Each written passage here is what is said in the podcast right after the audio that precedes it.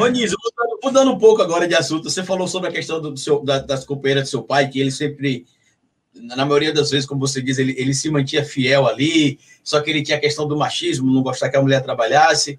E com relação a Zélia Cardoso, que inclusive todo mundo pega no pé de seu pai por causa disso, porque a Zélia Cardoso literalmente ferrou todo mundo. A palavra mais educada que eu vou utilizar aqui é essa. Para quem não lembra, pesquisa sobre o governo do Fernando Collor, quem foi Zélia Cardoso, e como é que o Chico Anísio conheceu e casou com a Zélia Cardoso, e como ela convenceu, inclusive, ele a morar fora. Vocês que eram filhos aí, entendia ali aquela situação da economia naquele momento, não entendia. Como é que era ali o pessoal criticando a Zélia e você sendo filho do Chico ali sabendo disso?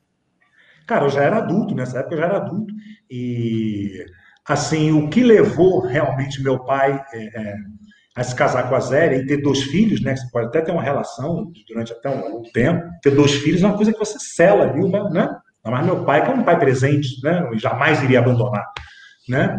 Isso é uma incógnita, isso é uma coisa que realmente, é, de vez em quando, a gente se pega na, na, na, na, na família ainda é, é se perguntando, né?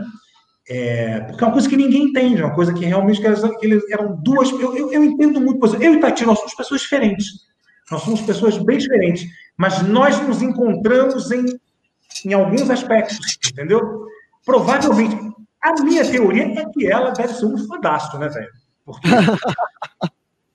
Não, falando sério, porque, assim, eu gosto dela, ela é, ela é muito dos meus irmãos, cara. Ela é uma pessoa, uma pessoa legal, assim, mas é uma pessoa totalmente fora de um mundo totalmente diferente. Não é uma pessoa bem-humorada, a gente é uma família de loucos, só tem maluco na nossa família. Quando a gente se junta, é um bando de maluco.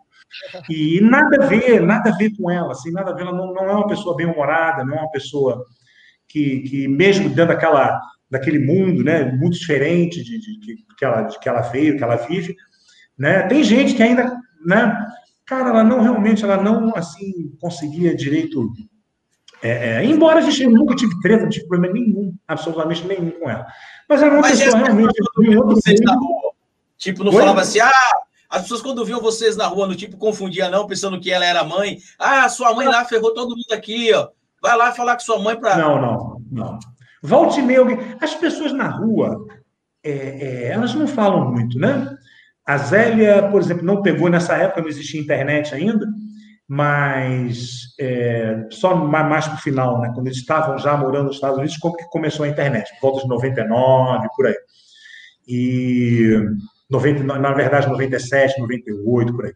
Mas as pessoas não falam muito. Agora, essa coisa dele ter ido para lá, foram duas coisas. Ele estava realmente desgostoso, estava muito desgostoso com a Globo, estava numa, numa, numa, numa, relação muito ruim, foi naquela época da, da gestão da Marluce, e se dando muito mal com, com a direção da Globo, enfim, várias questões aí, né?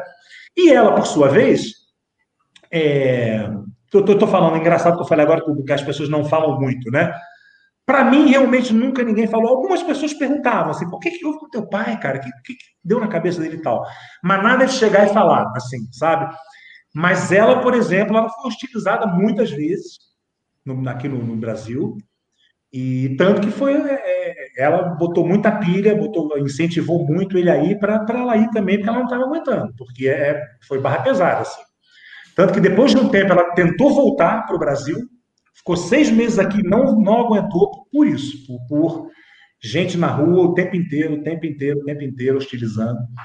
E Deve ser pior do que o Bonner está passando hoje, né?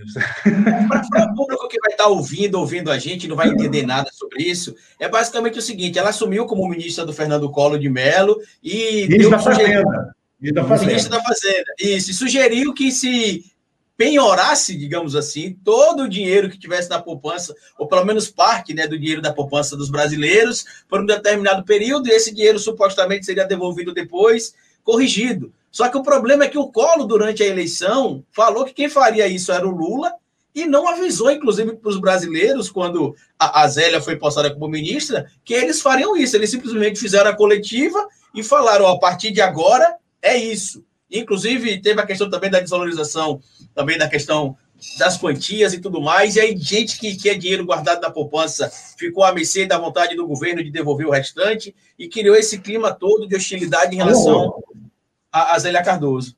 Foi um horror, foi um horror, porque um negócio engraçado que meu pai falou, inteligente que só, do jeito dele, né?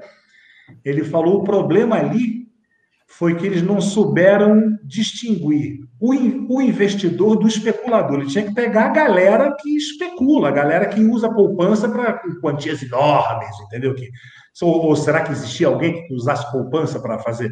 Né? Mas não pegar o coitado do cara que vivia daquele, daqueles jurozinhos ali Teve muita gente se matou, né, cara? Porque Sim. o cara vivia daquele jurozinho para pagar o aluguelzinho dele, para pagar lá as contas dele, e de um dia para o outro tiraram tudo, tipo 70%, uma coisa assim.